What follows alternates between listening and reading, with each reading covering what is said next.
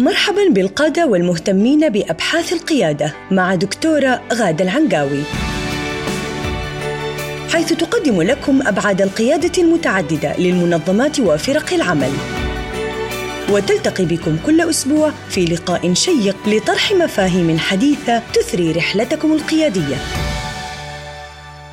مستمعينا الكرام في كل مكان السلام عليكم ورحمة الله وبركاته. وحياكم الله في حلقة جديدة من بودكاست القيادة مع الدكتورة غادة طلال العنقاوي المتخصصة من أكثر من 20 عام في القيادة بجميع مستوياتها من خلال أبحاثها في الدكتوراه وبخاصة في مجالي السلوك القيادي الفعال ومجال التربية والتعليم. حياك الله دكتورة. أهلا وسهلا. أهلا وسهلا فيك. آه، دكتورة في الحلقات السابقة تحدثنا عن قيادة الفريق وبالذات تكلمنا عن الشروط الثلاثة الأساسية اللي هي التعاضد والتكامل والغاية المحفزة. اليوم آه، نكمل في هذا آه، الموضوع اللي هو موضوع الممكنات. في البداية نعم لماذا الممكنات؟ نعم إحنا تكلمنا المرة اللي راحت عن إنه أي فريق عمل لابد أن تتوفر فيه ستة شروط. ثلاثة منها أساسية لتكوين الفريق وثلاثة منها ممكنة للفريق حتى يستطيع أن ينجز مهمته. فالممكنات آه، يعني آه، يعني هي مكملة وضرورية لتحريك الفريق. لا يمكن أن يجتمع آه، أشخاص ليقوموا ليقوموا بمهمة محفزة وأساسية وحرجة سميناها كريتيكال المرة اللي راحت وتتوفر فيهم كل الخبرات والمهارات والمقدرات ويحتاجون للتعاضد لبعض حتى يستطيعوا أن ينجزوا هذه المهمة ولكنهم معاقين في تنظيمهم في ما يتوفر لديهم من موارد آه، ووسائل في ميزانيتهم أو حتى في وجود القائد الذي آه، يعني يوجه هذا الفريق ويضعه على المسار الصحيح. جميل. طيب دكتورة هناك آه، يعني ممكنات ثلاثة. نعم. خلينا نتعرف عليها من خلالك. الثلاث الممكنات الأساسية لتمكين الفريق من العمل الهيكل والسياق والتوجيه. الهيكل المناسب والسياق الداعم والتوجيه المتاح. وإن شاء الله إحنا اليوم حنتوقف عند موضوع الهيكل المناسب آه ونخصص حلقات أخرى لباقي الممكنات. جميل واضح. طيب إذا خلينا نبدأ في الهيكل. آه حدثينا شوي واشرحي لنا عن فكرة الهيكل. نعم. يعني بالإنجليزي هو the suitable structure وكثير من الناس لما تتكلم عن الهيكل التنظيمي آه عادة نقول الهيكل التنظيمي آه، يفكر في المنظمة ككل. إحنا هنا بنتكلم عن هيكل الفريق. لكن حتى يستطيع الفريق أن يقوم بمهمته لابد أيضا أن يتوفر الهيكل التنظيمي في في خارج آه، في المنظمة نفسها. كثير من الأحيان في المنظمة تسند للأشخاص مهمات. هذه المهمات لا تكون لها علاقة بتخصصهم الأساسي أو بتوصيفهم الوظيفي. وهذا يدل على أن المنظمة لا تستطيع أن تنظم نفسها أو معاقة في جوانب معينة أو بها ثغرات أو يوجد قلة كفاءة أو تدريب. وبالتالي آه، الأشخاص اللي هم آه، عالي التأهيل ولديهم المقدرة على تحقيق الغاية آه، المحفزة في الفريق ينشغلوا في ترتيبات لا علاقة لهم لها بتوصيفهم الأساسي أو بالمهمة التي اجتمعوا من أجلها. هذا ممكن يكون distraction أو آه، يسبب تشتت عن عمل الفريق.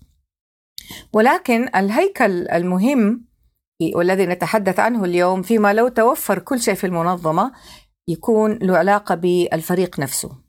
وقد يستغرب السامعين آه، لهذا الكلام كيف يعني هيكل فريق؟ نعم الهيكل للفريق مهم وأساسي وإذا لم يوضع بطريقة فعالة لا يستطيع الفريق أن يركز على الغاية التي وجدوا من أجلها وتجدهم مشتتين آه، بين المشاريع وبين الأفكار وبين طريقة إنجاز المهمات وبين آه، طريقة تعاونهم مع بعض أو طريقة تواصلهم مع بعض. ونعني بالهيكل المناسب ثلاثة أشياء. حجم الفريق طريقة الاتصال أو قواعد قواعد وقوانين التواصل وأيضا طريقة التعاون فيما بينهم أو المهمات التي يقومون بها ليتعاونوا مع بعض. فإذا عندنا الحجم والمهمات والاتصال. هذه ثلاثة آه، أساسيات آه، في الهيكل المناسب. لابد من التوقف عندها آه، وفهمها بطريقة أساسية يعني لو تكلمنا عن المهمات وإحنا وأنا اليوم ركزت شوية عليها بشكل أو بآخر لأنه أحس إنه إذا انفهمت ممكن الثانية الاثنين تنفهم بشكل واضح.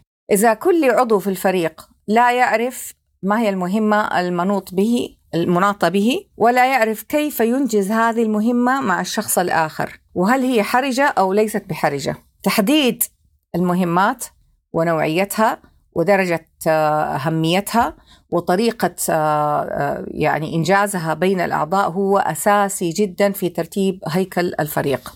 هذه نقطة. نيجي بعد كده للحجم والاتصال وإن شاء الله حنتوقف عندهم في حلقات قادمة لأنه اليوم يمكن يعني يكون تركيزنا أكثر على موضوع المهمات. جميل. طيب دكتورة يا ليت تعطينا مثال أو مثالين من خبرتك في آه هذا المجال حتى تتضح نعم. لنا حتى الفكرة بشكل أكثر. أنا اشتغلت مع فريق عمل يمتلك الشروط التي تسمح له بالفعالية الكاملة. فريق قوي من حيث مناسبة الأعضاء للمهمات المنوطة بهم، آه تكاملهم كل واحد مختلف عن الثاني في جوانب، وجود الغاية المحفزة، ولكن كان هذا الفريق يدور في دائرة مفرغة من الاجتماعات المتعددة والمحاولات والاختلافات في الرأي. وهذا الفريق فريق قيادي آه، تحت يده 250 موظف. قائد هذا الفريق آه، كان آه، أحد عملائي كنت أعمل له executive coaching آه، توجيه قيادي. وكان في كل مرة نلتقي فيها والتقينا عدد من المرات قبل ما ندخل في توجيه الفريق. آه، يتحدث عن أعضاء الفريق واحد واحد ومشاكلهم وكيف هو ممكن يساعدهم إنهم يكونوا أفضل. وهذا طبيعي لأنه في التوجيه القيادي يعني جزء منه سلوك القائد وجزء منه سلوك التابعين نفسهم مع القائد. فالقائد يأتي إلى التوجيه القيادي ويطرح مشاكله آه، خاصة فيما يتعلق بالعلاقات. نادر ما تجد قائد على منظمة آه، كبيرة الحجم يأتيك ليسألك كيف أنظم وقتي أو أنا أشعر بكذا أو نادر. في الغالب أنه أصلا هو ما وصل إلى هذا المكان إلا وقد تجاوز القيادة الذاتية وقيادة الآخر ولكن يجد صعوبة في قيادة الفريق لأنه هذه هي مربط الفرس. كيف كيف تتحول من قيادة الآخر إلى قيادة الفريق؟ فجاتني جاني هذا القائد وكان يعني مشاكله كلها حول أعضاء الفريق. وبعد عدد من الجلسات والتفكير واللقاء بكل واحد منهم على حدة دخلت في اتفاقية توجيه مع كل منهم. وكل منهم على فكرة هو قائد لفريق يعني فريق الفريق عرفت كيف؟ أو قائد القادة. وجلست مع كل واحد منهم آه، مرة أو مرتين وفهمت ما يمرون به آه، من مشكلات مع قائدهم اللي هو أنا أصلا بسوي له توجيه. ومع أفراد آه، يعني أعضاء الفريق تبعهم هم ومع التنظيم ككل. يعني لابد حتى تدخل عملية توجيه فرق العمل أن تكون ملم بالطبقات كلها آه، المستويات كلها القيادية وملم بالمنظمة وما يحدث فيها والمشاكل الأساسية التي يعانوا منها. واتضحت لي عدة مشكلات. وربما يكون هذا الفريق الحقيقة مناسب إن إحنا نصطحبه معنا في الحلقات القادمة لنضع عليه تطبيق عملي لأنه أنا استمرت معهم ستة أشهر والتقيت بهم آه، في كل مرة ما يقرب من ساعتين آه، كاملة آه، لمدة تقريبا 15 لقاء. فحجم الوقت اللي قضيته مع مع الفريق غير حجم الوقت اللي قضيته مع كل عضو من الأعضاء من ستة إلى سبعة جلسات توجيهية يعني عدد كبير جدا من الساعات. مكنني أني أنا أنقل هذا الفريق من نقطة ألف إلى نقطة باء اللي هي كانت نهاية العمل معهم إلى بر الأمان. ولنطلق على هذا الفريق اسم الفريق القيادي حتى إيش يعني يكون كل مرة نقول الفريق القيادي يصير كل المستمعين يعرفون إحنا بنتكلم عنهم. الشاهد فيما يخص حالتنا اليوم أن الفريق يملك هيكل توصيفي ولكن لا يملك هيكل فريق عمل. بمعنى أن فعالية كل منهم في موقعه الإداري والقيادي قوية. يعرف إيش بده. ولكن فعاليته في الإنجاز على مستوى الاستراتيجي مع باقي أعضاء الفريق لاحظ حتكلم عن فريق قيادي 250 موظف هذا الهيكلة اللي فوق هذه الداخلية بين أعضاء الفريق ما فيها توصيف ولا فيها مانيوال ولا في أي أحد. فهمهم هم كيف حيشتغلوا إذا جلسوا مع بعض. ولا المنظمة كلها المنظمة كبيرة وضخمة هذا فرع من فروعها. ولا المنظمة كلها فيها أي إرشاد كيف يدير كل قائد فريق العمل الخاص به في منظمته اللي هي جزء من المنظمة الضخمة الكبيرة اللي فيها ألوف الموظفين. فأنا طلبت من القائد أن ينسحب انسحاب كامل من العمل ليوم كامل. فرتب القائد في أحد أندية الجولف انسحاب كامل يوم كامل غرفة جميلة زجاجية مطلة على ملعب وفر فيها الإفطار ثم الغداء وأمضينا فيها سبع ساعات سويا. آه، أنا ما حسمي سمع السبع ساعات هذه تدريب ولا حسميها مهارات فريق عمل ولا حسميها استشارات آه، هي خلطة كانت. قسمنا فيها الوقت ما بين أول جلسة توجيهية لفريق العمل وما بين الدور القيادي النيو كاريزمي اللي هو ما تكلمنا إحنا صراحة عن أدوار القيادة لسه لأنه ما وصلنا للقيادة الاستراتيجية ولكن الدور الأول من أدوار القيادة النيو كاريزمية وهو البحث عن الفرص أو بين قوسين تحليل الوضع الحالي وما هي أو ما هو الطريق للأمام بالنسبة لهذه المنظمة. ولأننا خططنا مسبقا على التوجيه واتفقنا عليه مع كل الأعضاء واتفقنا أنه سيتم كل أسبوعين لمدة 90 إلى ساعتين 90 دقيقة إلى ساعتين. فكان توجيه الفريق في أول اللقاء وافتتحنا به. وعادة في اللقاء الأول آه، يعني أنا أوجه عدد من الأسئلة البسيطة وأترك آه، أعضاء الفريق يتفاعلوا معايا. آه، أدركتنا بعد اللقاء وهديك هي بعد وحرجع تانية أدرك كل واحد منهم بعد اللقاء لما التقيت به على حدة إنه لأول مرة في حياته يشعر إنه يستطيع أن يتحدث مع الآخر من غير ما يكون العمل في الوسط بيننا. إنسان لإنسان. وشعروا أيضا أنه كل حياتهم مع بعض وحياتهم مع بعض طويلة بعضهم يعرف بعض عشر سنوات بعضهم 15 لأنه هم يعني تنقلوا في هذه المنظمة فترة طويلة من الزمن وكانوا زملاء وبدأوا مع بعض. فكل واحد منهم يقول أنا كنت أعمل في جزيرة لوحدي وأعتقد أني أنا الآن مستعد للتفاعل والتعاون مع الآخر لأول مرة إدراك أوكي؟ ف نرجع مرة ثانية ماذا حدث في داخل الفريق؟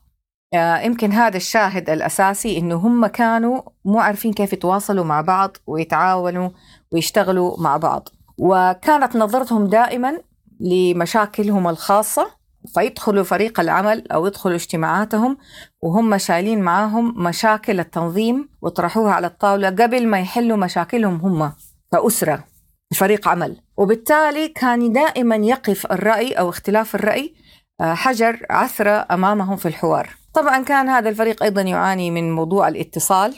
آه، كان أيضا يعاني من آه، عقبات لها علاقة ب يمكن كان أول عقبة ونتكلم عنها إن شاء الله المرة الجاية لما نتكلم عن حجم الفريق. هل هل فلان معانا في الفريق ولا مو معانا في الفريق؟ لأنه أحيانا يكون في ناس في الفريق آه، لهم توصيف وظيفي معين ومهمات معينة في الفريق لكنهم ما هم integral آه، أو جزء أساسي لأداء المهمة حقت الفريق.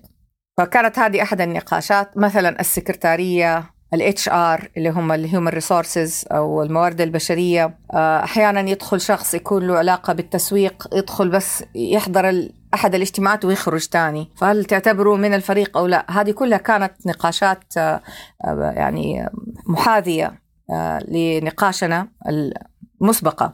نرجع لموضوع هذا الفريق وهيكلته. أدرك هذا الفريق في ذلك اللقاء إنه هو لا يتفاعل مع بعضه بطريقة صحيحة والمهمات اللي بيقوموا بها مع بعض ما هي productive ما هي فعالة.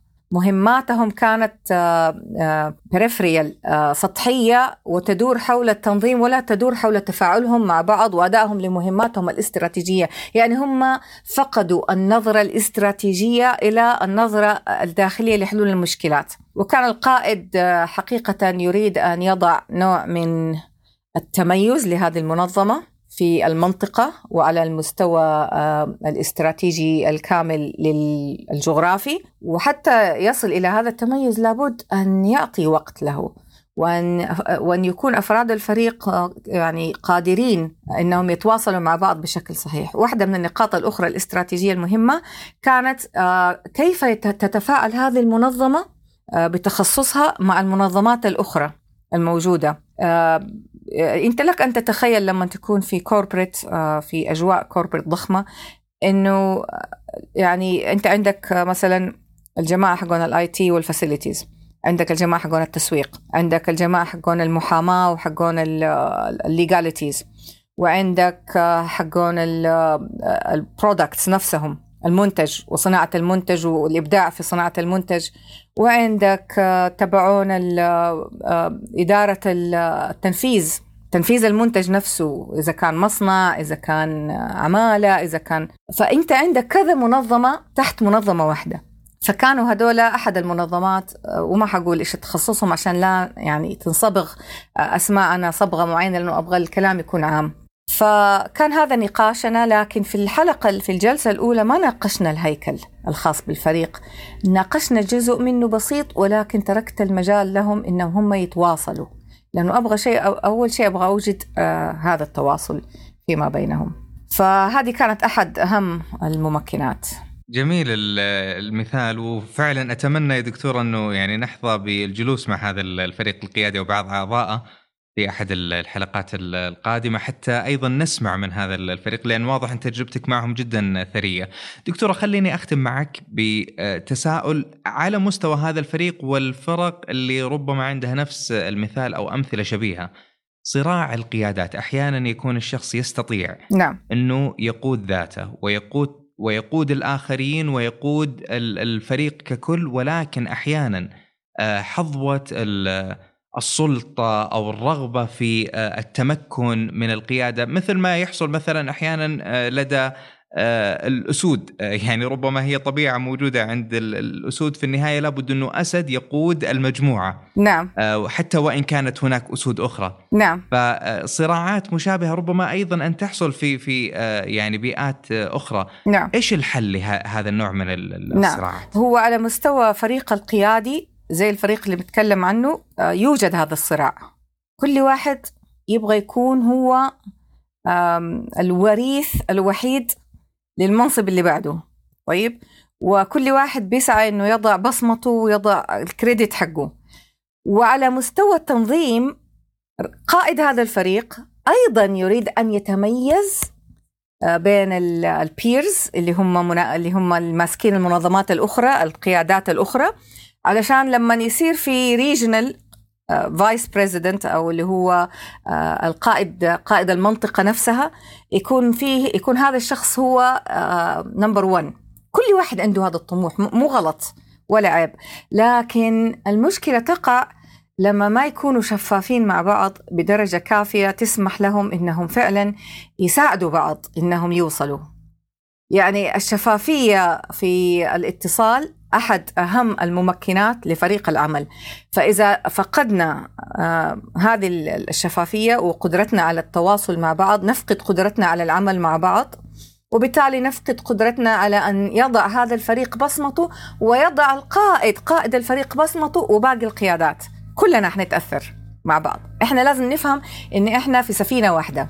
إذا واحد مننا آه، ما قام بمهمة مالت السفينة أو حصل فيها خرم أو غرقت. جميل. فهذه الأساس. نعم. جميل. نتمنى أن تكون الشفافية حاضرة إن شاء الله دائما في بيئات العمل من أجل بيئة عمل أفضل. في الختام كل الشكر والتقدير لك الدكتورة غادة. استمتعنا بالحديث معك في هذه الحلقة كما كان في الحلقات السابقة. أنتم أيضا مستمعينا الكرام في كل مكان الشكر موصول لكم. وألفت آه، انتباهكم إلى أن الدكتورة غادة آه، أيضا تستقبل وتتلقى الأسئلة حول القيادة الذاتية والقيادة للاخر في موقع البودكاست الخاص آه، في هذه الحلقة وهو أيضا الموقع نيو كاريزماتيك leader dot com وهو أيضا موجود في الوصف الخاص بالحلقة. في الختام تقبلوا أطيب التحايا مني. أنا محدثكم عبد العزيز الحجي. نلتقيكم في الحلقة القادمة بإذن الله. إلى ذلك الحين دمتم في رعاية الله وحفظه وإلى اللقاء. استمعتم للدكتورة غادة العنقاوي تتحدث عن قيادة المنظمات وفرق العمل في بودكاست القيادة. إلى أن نلقاكم مجدداً.